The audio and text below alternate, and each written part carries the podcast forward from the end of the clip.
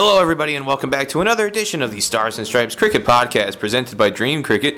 I'm your host, Peter Della Penna, and on today's show, we have a very special guest on the eve of the start of the 2021 Caribbean Premier League, former USA player, current West Indies player, and current Barbados Royals player after the franchise changed their name from the Barbados Tridents. The 2019 CPL Player of the Tournament, Hayden Walsh Jr. Hayden had a very, very short but very, very powerful career for USA from 2018 until 2019, playing for just under 12 months in the red, white, and blue helping them on the path to achieve ODI status. He subsequently was the CPL player of the tournament in 2019 and parlayed that success into a call up to the West Indies squad. And he's coming off a career best series for the West Indies career best in international cricket period, where he was the leading wicket taker in the T20I series against Australia in the West Indies, and then followed that up shortly after by taking his maiden five wicket haul in ODI cricket against Australia during the three match ODI series for World Cup Super League points. And so he's in fantastic form at the moment.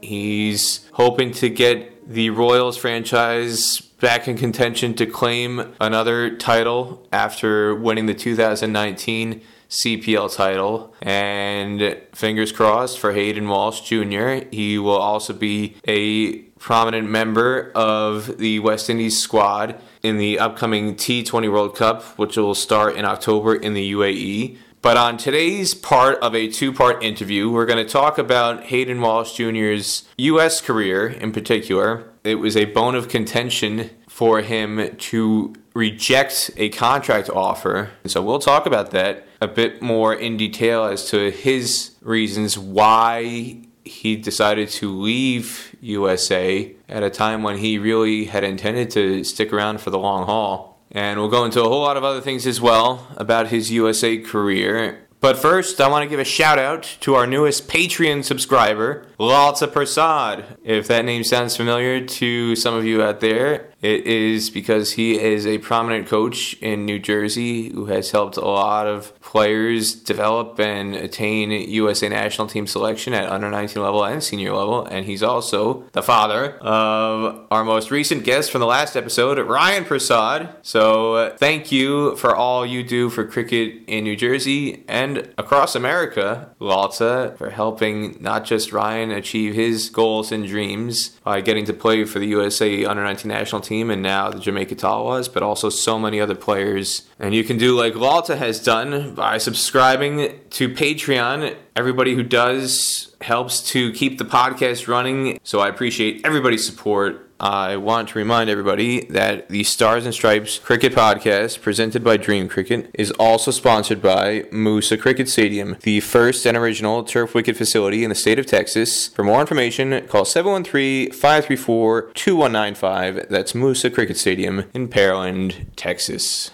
Hayden Walsh Jr. Hayden, good to see you again. Thanks for coming on the show. Good to see you, buddy. Thank you very much. How is life? Life. Uh, do you mean in a bubble or out of a bubble? All of the above. in a in a bubble, um, uh, it's alright. Out of the bubble is is pretty okay, I would say. But yeah, I'm, you know, I'm I'm enjoying life. I, I should say. But you enjoy more outside the bubble, and we can't yeah, blame more, you for that. more outside the bubble. Yeah, for sure. for people who are not aware, how you became to be qualified to play for the USA in the first place. Born in the Virgin Islands, U.S. Virgin Islands, and you grew up basically most of your life in Antigua. Your dad is a former first class cricketer for the Leeward Islands, and that's how you got involved in cricket. But you come from a very, very athletic family, cricket and non cricket. You've got a brother who's an Olympic sprinter. I've seen you on the field, one of the fastest guys on the field. You also, I've seen you in warm-ups as well, throwing the American football around with the tightest spiral on the USA squad. You look like you could do just about anything you wanted. so what's it like growing up in a family in, in that environment where the internal competition is almost as intense, if not more intense, than the external competition you would face outside in any other sport, again, cricket or non-cricket? Yeah, well, growing up with my brother, especially, you know, he he is slightly younger than me, but you know, we got to the age where we could play together and compete, you know, in the backyard, and you know, it really got really tense. Either cricket, football, you know, bike riding, you know, it was just always a tense environment at times, and sometimes those those tense moments break into fights. so so yeah, um, I should say that I, I I actually grew up pretty competitive and always wanting to win. Now, was it always wanting to win at cricket first and foremost? Was cricket truly your first love, or did something else grab your attention first? No, it was it was always cricket. Um, as as you said, my dad was a former first class cricketer, and you know after that he he he went into coaching. So he did like he coached the Leeward Islands on the 19s and on the 15 senior teams, and he even had his um cricket academy. So every Saturday was just cricket academy. We'd just be at I don't know the coolest cricket ground. He had it there, and I just remember just being just playing cricket there every Saturday and you know whenever I got the opportunity. For somebody who's not growing up in the islands or in Antigua specifically, what is life there like in general, cricket or non-cricket? If you had to paint a picture for somebody who is not from the Caribbean or again not from Antigua specifically, how would you describe what what life was like for you growing up? yeah, comparing to where I've been, life there is very laid back. Things kind of move a little, well, not a little, but a lot much slower. It's smaller for sure. So I went to school in England, and I remember going to England. I remember making the observation that everywhere I go, I can see the sea. But being in England, I couldn't see the sea, and if I do see the sea, it wasn't it wasn't as blue. So I would, yeah, it was really, really nice, laid back, small. Uh, it doesn't take you more than half an hour to get anywhere. And you know, cricket wise, everyone's passionate. Everyone's everyone wants to win. It's a really nice place to be. What part of Antigua specifically did you grow up in? I grew up in the the middle, but my family's from the south. You know, I would be in the south most most of the time where you know you got players like Kenny Benjamin, Winston Benjamin, Curtly Ambrose from that part of the, the, the island. Now you only see Kenny Benjamin. He is actually the coach of our club. Um, but you'd kind of see um, Curtly every every now and then pass through. So you know, it's a very pleasant place to be. Now, speaking of, of dual internationals like yourself, and you bring up the Benjamins, we saw Rai Benjamin in the Olympics recently yeah. for the USA sprinting an incredible race where he finished second to yeah. the Norwegian. But again, he's somebody who's uh, born in New York, represented Antigua initially in track and field before then going on to represent USA in, in the Olympics. So there's a couple different families that are in your situation who have that dual nationality. How well do you know him and his family? And what was it like seeing him race in the Olympics recently in Tokyo? I don't know if you know that. You know that's Winston's son, right? Yes. Yep. Absolutely. Yeah, all right. Okay. Yeah. But um, you know, I was I was actually rooting for him. I, I really wanted him to win the gold, but you know, him winning the sil- silver medal is you know just as amazing. I could imagine Winston's face right now with a big smile in his face because he he's into well he's you know he's a sportsman and he's into like horse racing and that stuff. I'm sure you know him his having a son that's an Olympic medalist. Um, he might not be a horse, but you know you should be happy about that. You touched on going to school in England. You went to boarding school in England on a scholarship, I believe in Kent.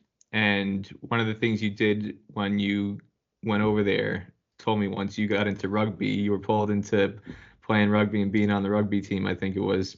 What was the sports culture like beyond cricket for you in England. And did you ever give any serious thoughts to perhaps pursuing rugby or a different sport professionally beyond cricket?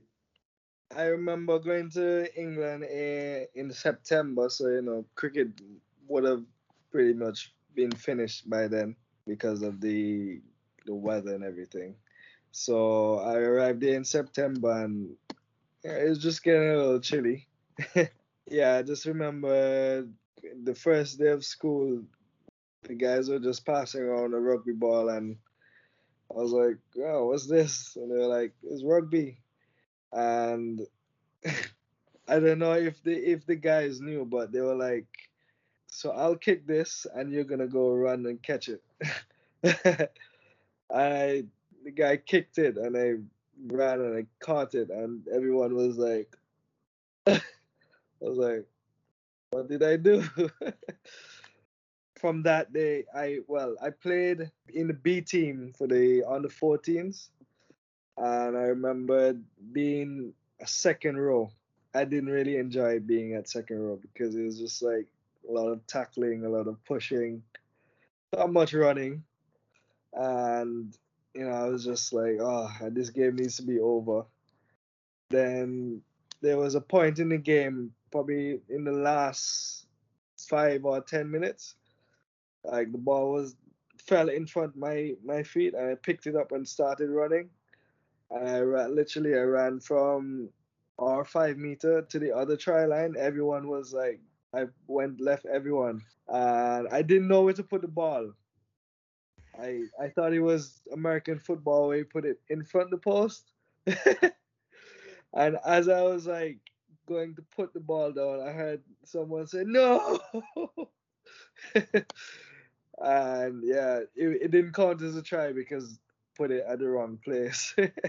but then the second the second game I played the other weekend, I scored like three tries in the B team, and then I went up and yeah, I I enjoyed rugby. Um, I, I'm actually I actually re- really wanted to play it a little bit more, but I didn't I didn't continue into sixth form. So I only played up until from third to fifth form. But uh, yeah, I really I really wish that I had a little bit more time playing rugby and I also played hockey. I also played um, field hockey. And um you know I'm left-handed and the sticks are only right-handed. I, I, I remember scoring this this goal where the guy like passed it and I literally straight drived it into the bottom of the um the the goal. and I don't know I don't know what it was, but it was just so much instinct to just use the other hand, use turn it the other way, reverse, and just kind of like like the perfect straight drive into the bottom of the goal, and the goalie had no like chance to either go left or right. so yeah, and I like I remember someone saying after that, one of the parents come come up to me after that. He was like, "If you really want to, you could play for England." I was, but I, I don't know. I, I was always a cricket guy. One of the uh, sports that is, if there's a way to put it, under recruited in terms of the U.S. environment, it's hockey, whether it's ice hockey or field hockey for for boys or for girls. That I I grew up playing hockey, and I felt when I was trying to drive and cover drive or straight drive, it was most transferable. All the things I learned in hockey, driving, just the hand position on the stick, and playing the ball off the ground. One of the things that people miss when they make constant comparisons to baseball is that baseball is played on a different plane. You're playing the ball up here yeah. in the air. You're never going to play the ball off a bounce in baseball. Yeah. Whereas in hockey or in another one I, I always refer to as tennis, where again you're you're playing the ball off the court, playing the ball off the bounce. You need to be able to read the spin and this the slowness or the fastness of the surface. If it's a clay court versus a grass court versus a hard court, the ball reacts differently, and the amount of spin that's produced by the wrist coming off the tennis racket and all that. Those are the things that are so much more transferable to cricket. So I completely identify the way you talking about playing a cover driver, a straight drive. Uh, using a hockey stick to score a goal. And um, I'm not surprised in the least that you had success as a hockey player to hear somebody say that uh, if you stuck with it, you could have played for England. But Yeah. again, going back to the question, did you ever? I know you said cricket was your first love and it was pulling you back, but did you ever genuinely, seriously give any thought long term to potentially you could see a professional future in one of those other sports? Did you ever give it a thought, or, or never really got that far in your mind? Uh rugby a little bit because I had I had the speed across the ground, but I never I never because I never like went on into sixth form in in England. I just never really got the chance to be in the environment and to develop into a rugby player to see where I could go. After after fifth form, I went back to, to Antigua. So and did of, of course they don't play rugby down there. So my rugby playing days literally ended. So uh even though cricket was my first love, I did have that thing where you know I want to see how how how far I can go in, into rugby. But it wasn't a thing where you know, okay, I'm actually gonna start preparing for rugby. It was just just just a thought. Um, hockey. When that guy told me that, I was like, hmm, it's another option that I could explore. But I, I I don't think hockey was like on top of the list. It was either cricket or rugby, and you know cricket first, and rugby maybe, but and then hockey. Yeah, okay. How much did playing those sports in the competitive manner that you did contribute to enhancing your appreciation for cricket or just also helping you to avoid burnout? Because one of the things I find fascinating about a lot of parents and a lot of kids coming up now, especially in the US cricket culture, and I find it somewhat alarming, is the insistence from a very early age on specialization. And I see a lot of parents funneling their kids into nothing but cricket 24 7. Mm-hmm.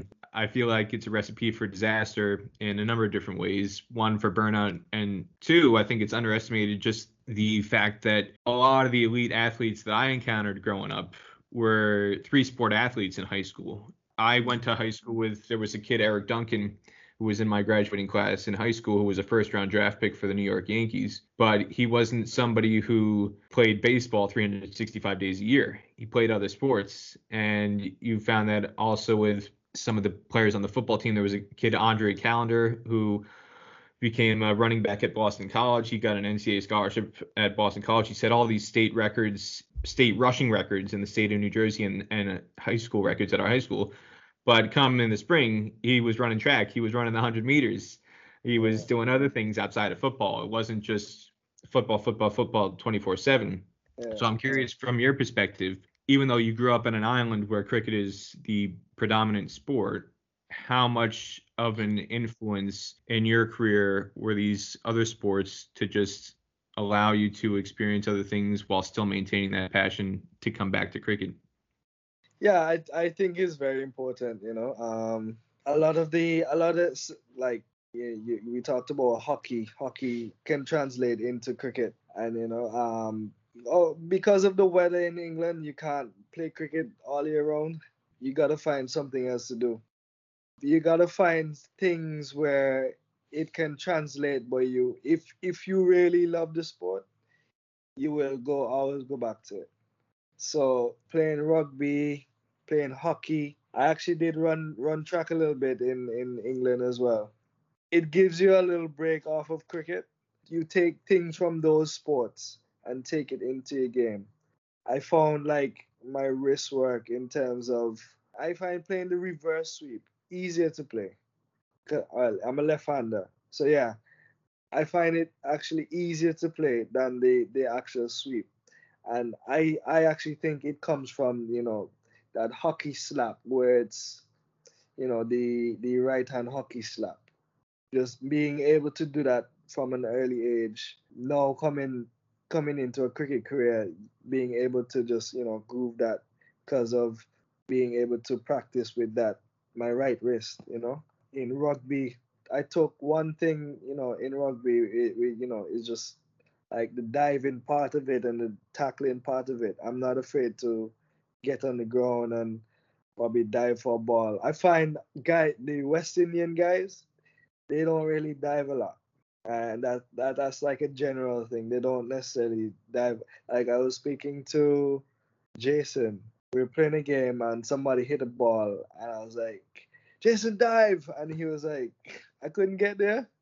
I was like, "You just just dive and put your hand out." but I think you know it's just like a general thing where we we we we, we never really grew up on proper fields where you can dive so diving is not a thing in the Caribbean. But because I grew up playing rugby and being able to get on the ground and dive and that stuff, I think that translated into my cricket. It also helps when you're not six foot eight trying to dive. yeah, yeah, yeah. But you know, you get these big guys in in rugby. They're diving to make a tackle, and but you know, I I found I found just a few of those things help translate and help to keep those um, basic techniques like you know the the hand-eye coordination in in hockey you know that helps that helps to to um, you know keep on practicing and take it into cricket so you know i would say to parents you know yes it's good to specialize but also give them other stuff so so that they don't burn out and to also help them groove those biomechanics and those basic techniques that they need for cricket. Now, coming back from school, you, you said rugby was almost enforced in terms of uh, ending your career because when you came back to uh, to Antigua, there wasn't a rugby, so yeah. that that ended your options for you. But when did you truly start to take cricket seriously from a professional mindset? I would say after I came back from school, I remember my, my my dad and I we were going to um the college in Antigua, the only college in Antigua, and he was trying to find me courses to do, and I was like, so isn't there any sports stuff? Because I want to play cricket as well. And they were like, well, no, you got to do maths, English, science. or if you if you want to if you want to do like construction you can do construction or economics and i was like this isn't gonna work out i literally told my dad that if you let me go to college here we're just gonna be wasting time i want to play cricket and that's what it's gonna be so he was like well all right we're gonna find you a job and you know you can practice and work focus on your cricket. And from then on, I think it was probably what 2009. Yeah, from then on, I was you know focusing on actually making West Indies. And you say you wanted to put school aside and focus on cricket full time, but at that time, early in your career, the professional structure for contracts in the West Indies was still kind of not quite at the stage where guys could earn a full time living year round. The current contract structure for the, the PCL and the domestic or the regional contracts for the West Indies is really only a recent phenomenon where guys can earn a living to support themselves on a 12 monthly basis. One of the jobs I know you had, you, you worked as a teacher at one oh, point. You were a PE teacher at a local school. So, what was it like for you trying to balance full time cricket ambitions while also having to get another job to support yourself? Well, looking back at it, it, it was it was kind of tough, but I think I was very determined to make it big in, in cricket. I remember waking up at five in the morning to go to the gym, and then after I would have a shower and then go to school, and then after school I would go to practice. School would end like three o'clock, and I would drive to practice most of the times I would be there by myself, you know, just bowling balls and all that stuff. It was tough, but I didn't see it as, you know, a, a big burden because I knew where I wanted to go.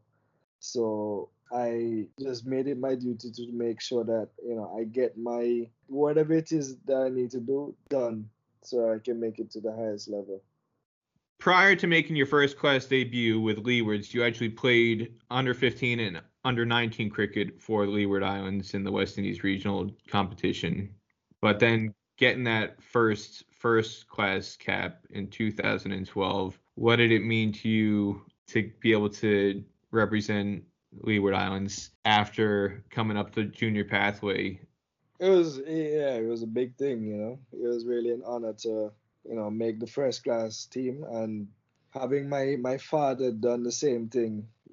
I just felt like if like I was just kind of on the same level as my dad and his achieve his he you know in in where I wanted to go it, it was just one big step in achieving the goals that I, I, I wanted to.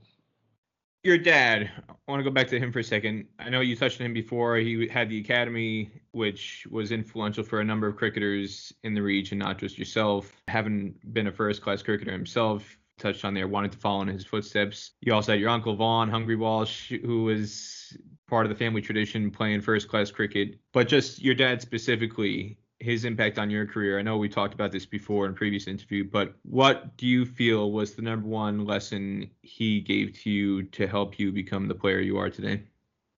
Yeah, it's definitely mental toughness. You know, he really was big on being mentally tough and using the mental aspect of the game to to win games and to get through tough times it's it's definitely something that I would preach to anyone who who wants to know what's my secret.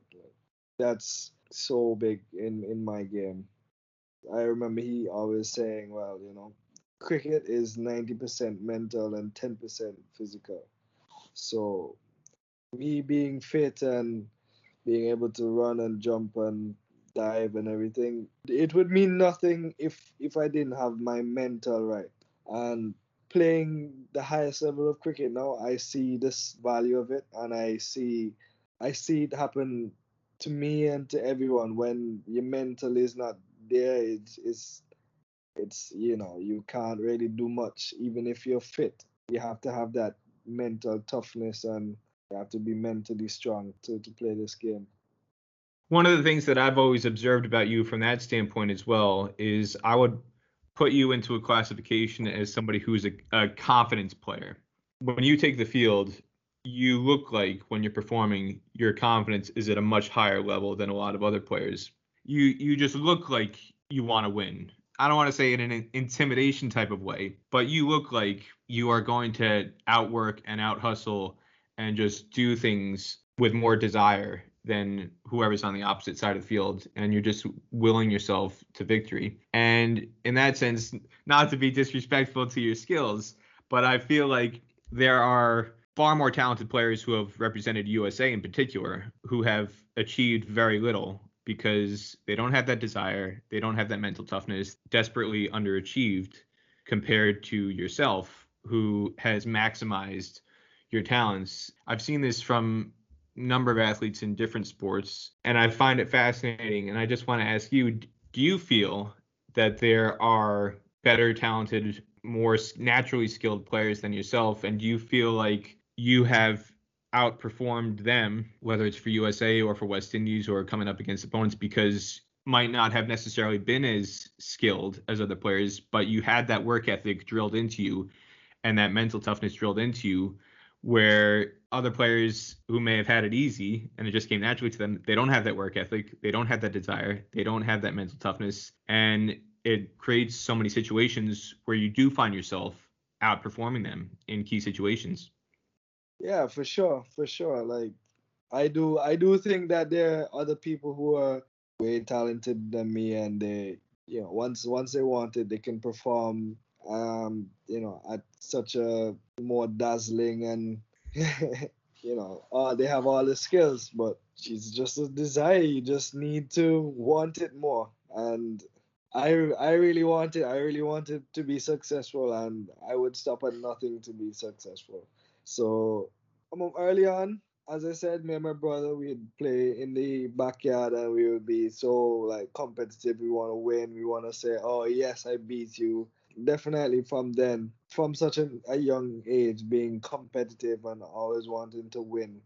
You know, no matter if I have the skills or not, I'm gonna find a way how to like get out on top. So it, yeah, it's it's literally down to that. You, you have to find a way how you're gonna get out on top, no matter the situation. That's literally my mentality.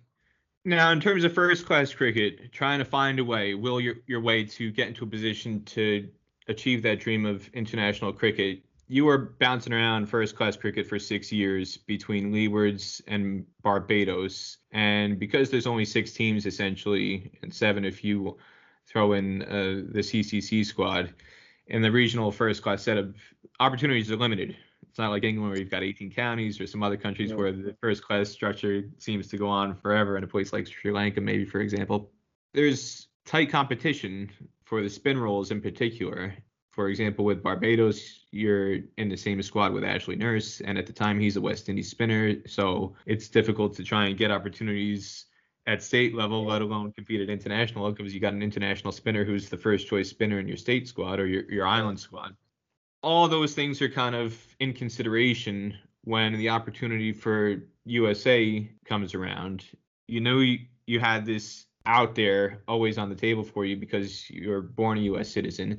But when did you seriously consider for the first time wanting to take up that option and that opportunity to pursue a career with USA if it allowed you to further your overall cricket ambitions?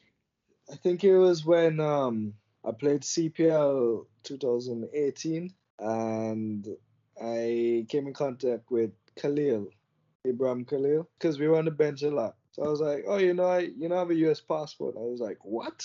and like he literally, I think he literally called um, Coach Pubudu the same night, and I think probably about two days after I spoke with Coach Pubudu. You know, I still, I was still, it was like probably never gonna happen because who are we gonna play against? I, I didn't, I literally didn't know about that world, so I didn't know about like the divisions and ODI status and all that stuff. So I just thought that you know it was just gonna be like a few games here and there, maybe against Canada, and then they came for the Super 50 after that. And then I was with Barbados, and I wasn't being treated properly. Uh, well, I think I wasn't being played, and so I was like, you know what, I'm really, I'm really losing it here. I'm, I, I need another option. So the US were actually playing in that tournament. Well, after CPL, we kind of lost contact, and we never really, we never really explored the option again. But then, you know, when they came here, I contacted Khalil and asked him if he was, you know, still interested in me playing. Yeah, and then I think that is when things really got serious. Um, I played the Division Three and then the Division Two, yeah, and that's how it started. Again, for people who don't remember the timeline, you were in the Barbados team. USA comes to Barbados for the Super 50. This is October 2018. And while you're playing for Barbados, you're actually named in the USA squad for Division Three for Oman, which was supposed to take place a month yeah. later. And the reaction was not universally positive shall we say? Including from yours truly. You took some from somebody you never even met. Who the hell is this guy? what was it like having that baptism by fire almost in a sense, not necessarily on the field, but off the field? People who didn't really know you were not again universally positive towards you jumping straight into the team because again for context there was a whole process that was laid out by USA Cricket yeah. at the time where they made it very, very clear that if you want to play for USA, you have to come through this whole combine process and whole trial process. No exceptions. Anybody who wants to play for USA has to come to these trials in Texas, has to go to your regional trial first before Texas. No exceptions. That's the way to play for USA. Everybody is going to get treated the same. No special treatment for anybody. and then Hayden Walsh Jr. and Aaron Jones suddenly up. get the most special treatment of all. yeah, I was I was kind of naive to it because I was like, I'm just gonna go and destroy these guys and because I didn't I, I as I told you I didn't I didn't necessarily know like the, the the world of associate cricket. So I didn't you know me playing first class cricket I thought that I was a little superior. I already had a leg up already because I've played first class cricket. I'm I'm a little bit more experienced and all that stuff. Not to say that you know I was gonna go and you know just destroy everyone. But I think I was confident going like going into to that Oman tournament, especially after you know we had a a small camp in North Carolina before we went, and I scored hundred in in a practice. so like and it, wasn't, it wasn't just any hundred, by the way. You got to cut in here. I think in that match it was like a really sticky wicket, and the team, yeah. the, the scrimmage team that was composed for that match that you were on, I think they were like 50 for six or something like that when you yeah. came in and you scored 100 from a very precarious situation, and it was almost a a harbinger of things to come because over the course of your U.S. career, that was what was your trademark yeah. on the batting side, coming into very difficult situations and digging USA out of trouble. Yeah, yeah, for sure. Well, I remember being on that sticky wicket, and I, I, I, I don't know what happened. Like, I, everything just clicked, and you know, as as I said, like coming into you know that environment with the experience that I had, you know, I knew how to you know operate in those um, situations. I've been in England where you get those kind of wickets almost every weekend. So yeah, I was I was really confident going into playing um, that tournament. All the naysayers, I I wasn't I wasn't I, I I see where you guys are coming from, but I wasn't really like you know too bothered because I I literally just wanted to play some cricket. That's all. Well, you won me over quite quickly, and I think you won a lot of other people over quite quickly with your performances, especially on the batting side. And on that point, coming from the West Indies system where you were being treated primarily as a leg spinner, you never really batted higher than eight in the first class system because again the, the talent is so rich and the depth is so good on the batting side. Did you feel coming into the USA side that you were being brought in to be a leg spinner or did you feel like you were a genuine all rounder and that was going to be your role on the team?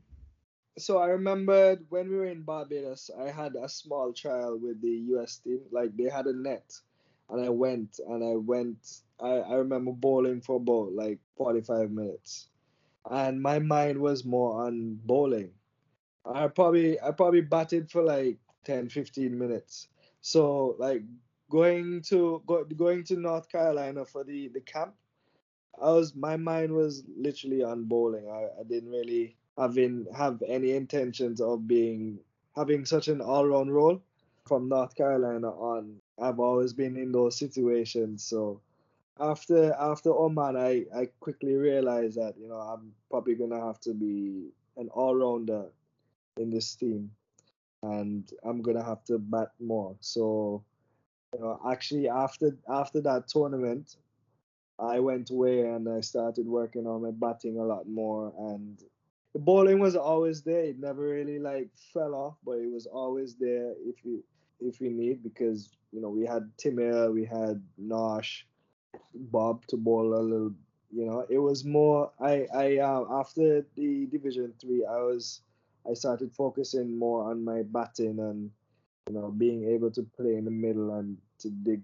You know, if if ever there's problems come in and settle things down. One thing you touched on earlier as well, you spoke about coming in as a first class player, you felt you were superior to, to what was the culture of associate cricket. I've always felt that when I speak of associate cricket, I never compare it in terms of a talent standpoint. I'm never going to try and con somebody to say, oh, it's it's the most exciting form of cricket on the planet because the batters can cover drive just as good as Virat Kohli or Joe Root, and the bowlers are bowling 90 miles an hour. That doesn't happen at associate cricket, or if it does, very rarely. You have maybe a handful of bowlers who can bowl at that speed and batters of that class. But where I do feel associate cricket is the most exciting cricket on the planet is the tension and the drama and the context because there is so much at stake and the consequences are so dire if you lose a match or win a match. Now, having that be your first tournament were you oblivious to all of that stuff and it was almost a benefit to your performances where you didn't have that mental baggage of some of the other players who had experienced such heartbreaks and such losses in previous World Cricket League events that you didn't have to think about that stuff because you never experienced it? Or were you aware of the consequences and the context of what was at stake? Yeah, for sure. I um I I, I would say that having played um associate cricket no I wouldn't I would never compare associate cricket to international or first class or whatever. Associate cricket is a is a different ball game on its own. But you know, just coming in and not knowing like, okay, well, you know, you really need to get it right right now. I think that would that would that would definitely you know be a factor that in my mental game where you know I just wasn't really thinking about you know if we lose or if we win. I was playing pretty free and I was like, all right, let's go and play some cricket. Whatever happens, happens.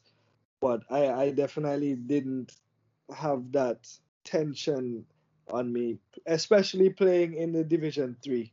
I was just so like naive to you know what was actually going on around me. Um, I just really just went out, uh, you know, free and just did what I have to do. When we played in Namibia, I definitely did feel a tension because I actually, well, I knew what was going on and I knew definitely, well, you got to get it right because if we ain't get it right, we ain't getting no contracts or nothing. but you know, by that time, I've already like made myself made improvements and our team got better and we were able to you know function as as a pretty good group so yeah I would I would say coming in, I was I wasn't thinking about all of that stuff. I was just as as the West Indians would say, I just wanted to beat ball and take wickets. you did beat the ball quite a bit for USA in those pressure situations. And looking through the records for USA in 50 over cricket, you hold two marks in terms of the highest partnerships for USA for the fourth wicket You talked about Namibia, the match against Namibia, that thrower that went down to the final over. Fourth wicket record partnership for USA with you and Aaron Jones, 127 runs for the fourth wicket. That's a USA record. And then also you hold the sixth wicket record, also with Aaron Jones, 131 runs for the sixth wicket, and that was against Denmark in Oman. So two very, very crucial situations. Whether it's those two games or another game, is there any moment or any sequence in particular that is especially memorable for you in terms of being proud of, of a performance that helped USA to victory on that path to achieving ODI status? In my in my head, when I think about playing for USA cricket, I have those just planted in my head because I remember, especially the Denmark game, I went in and the score was like 80 for five or so. 87 for five. Yeah, 87 for five. And before I went on, I kind of looked around and everybody was like, everyone was literally just hanging their heads. And I heard Dallos, da, um, Kevin Darlington saying, go and enjoy it, son. Something he said to me. And like, I was like, all right, guys, just chill. I'm to go and I'm to do the business. And against Namibia as well. It was kind of the same situation, I think. You went in at 98 for three in the 25th over, so the scoring rate was quite slow. The, yeah. Their bowlers were in control of the match. Yeah, yeah, and I just I just remembered like there's this thing that happens to me. Some I've noticed like sometimes, especially in like pressure situations, I feel as though like it's just me, the bowler, and the non-striker, or it's just me and the batsman. Like there's no crowd, there's no teammates, there's no fielders, and you know I literally can't remember anything but the bowlers and me, and I don't know what it is, but it it happens. It I it happens to me, especially in those pressure situations, and I don't know if it comes back to the mental toughness and the all the mental training my my dad has implanted in me. But when a game is on, that is when I feel like I am most turned on. If the game is some, I, I find like if the game is like if nothing is gonna really happen or is just not so tense or important, like I find it hard for me to kind of stay in it in a sense and to just be so competitive. So you know, I I actually I really live for those pressure moments. I live for being in a moment where you know I have to it's either do or die. And you succeeded more often than not in those moments for USA, helping USA get to ODI status. And one of the things I found quite ironic was in all those pressure situations, you performed quite admirably coming through, especially with the bat. And then your failures for USA, generally speaking, were in games where nothing was happening or there wasn't much running out of, or USA had already secured their spot, they had already gained promotion, they secure ODI status, and it was like not that you took it less seriously, but in some way it was as if you switched off a little bit that you didn't really respond as well to situations where you weren't needed as much. And when the team needed you, that was when you rose to the occasion. Whereas if promotion was secured or if it was a, a third place playoff match and there was no nothing riding on it, it was like, oh well, it's not going to matter much. And yeah, yeah, it was that that that is what I would say is my um is one of my downfalls is when and you know those things those things help stats you know those small games where nothing is really on it those help your stats to stay up there. But yeah i i do find it's you know one of the things that i kind of tend to fall into and I, i'm actually trying to trying to you know to get out of that because if you if you continue doing that you can get into bad habits and you can do the wrong things and when when when the when the pressure time comes now you actually start doing the wrong things. So you know, it's it's one of those things that I I must admit that, that I've done. Like especially in the, the I remember the last game in Oman against I think it was Singapore. Singapore. I didn't really do much. And I could tell you like I was literally so tired because people don't realize that associate cricket is such like a taxing um, thing on your body because you we play like two games and then rest and then two games and then rest and then you're out. I don't know how it would have been if that last game was like do or die, but I was just so I remember being so tired. I was like, guys, I'm I'm just gonna be here for your support. we're we're through, but I I really can't really I really can't go much more right now but yeah, definitely, I, I live for high pressure moments and moments where you know it's do or die. You helped USA achieve ODI status, but then your final tournament for USA was kind of a downer, and USA failed to qualify coming out of Bermuda for the T20 World Cup regional qualifier to move on to Dubai for the upcoming World Cup that's going to be happening in the UAE. Is there anything beyond that that you feel regret about or if there was an ideal way that you could have finished your USA career, what do you feel was left to achieve that you didn't quite get to achieve in a USA uniform? I would say getting getting to a World Cup, coming into the US team, it was always about getting to the World Cup and getting through the divisions to get to the World Cup um, in 2023 and then the T20 World Cup I really wanted USA to to be on the, the, the that world stage where you know the whole world is watching. And we know how US U, US people are once US is playing in any sport or in any you know world stage you know the whole country watches. And you know I really wanted to take the US to that I, either the T20 or the the the the 50 over World Cup. Um, and I would say that that would probably be, you know, one of the things that I, I have I should have achieved before my USA cricket career has, um, you know, finished. Not to say that I knew that it was going to be finished in 2019, but I, you know, I was really, you know, banking on us to especially get out get out of that um, America qualifier. I thought you know we were we were high favorites going into that tournament, uh, and it was really disappointing not qualifying for that to go through the next stage. So a lot of reasons why USA didn't do well in that tournament, uh, some of which have been documented by me and some by other people. One of the significant events before that tournament was the coaching change and the management change, having Pubudu Dassanayake leave and having the new regime come in, and it seems a little bit chaotic from the outside. And I'm just curious for somebody who went through it firsthand, what do you feel was the number one reason why USA underperformed in that event? Was it to do with the the coaching change and the instability for, in, in terms of leadership in that regard, or was there something else that you would pinpoint as the reason why the players struggled to live up to the expectations?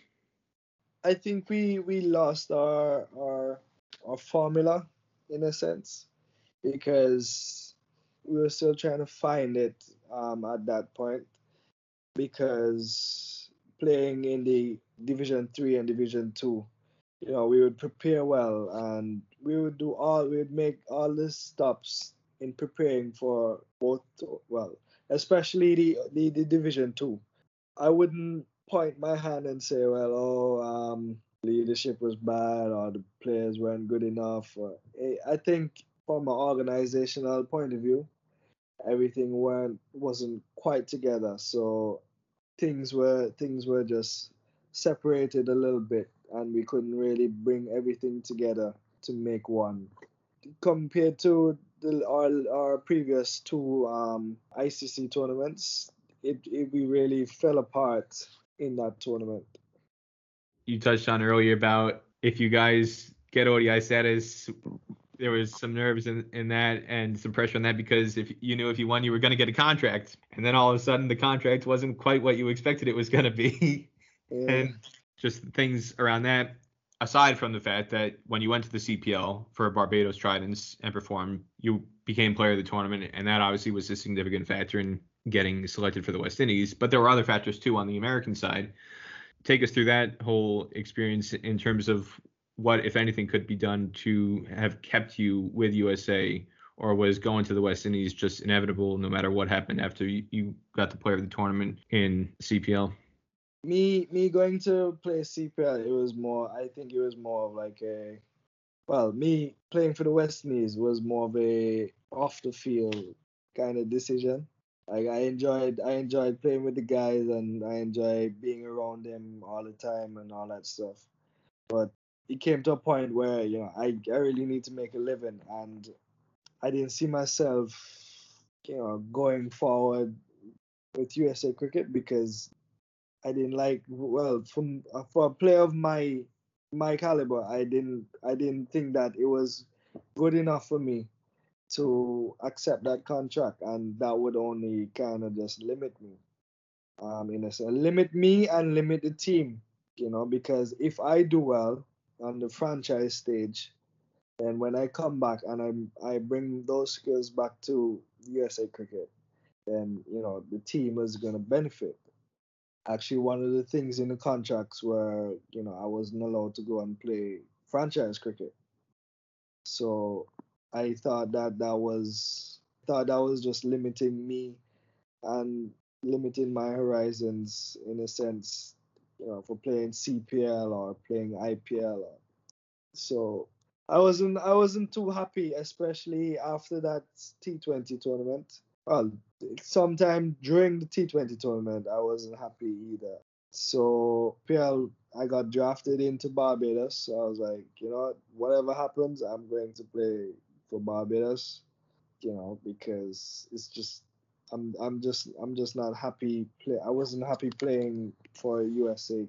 I just started to lose it a little bit. Straight from the horse's mouth, you heard it here from Hayden Walsh Jr. why his USA career ended on such an abrupt and sour note. And it's USA's loss, but it has been Hayden Walsh Jr.'s gain to continue on his career path with the West Indies and we'll get into all that and more in part two in the next episode. I also want to remind everybody to subscribe to the podcast on YouTube for the video version or Spotify, Apple Podcasts, Google Podcasts, Anchor FM for the audio version, and plenty of other outlets where podcasts can be downloaded and streamed. Until next time, I'm Peter Della Penna reminding everybody God bless America and God bless American cricket.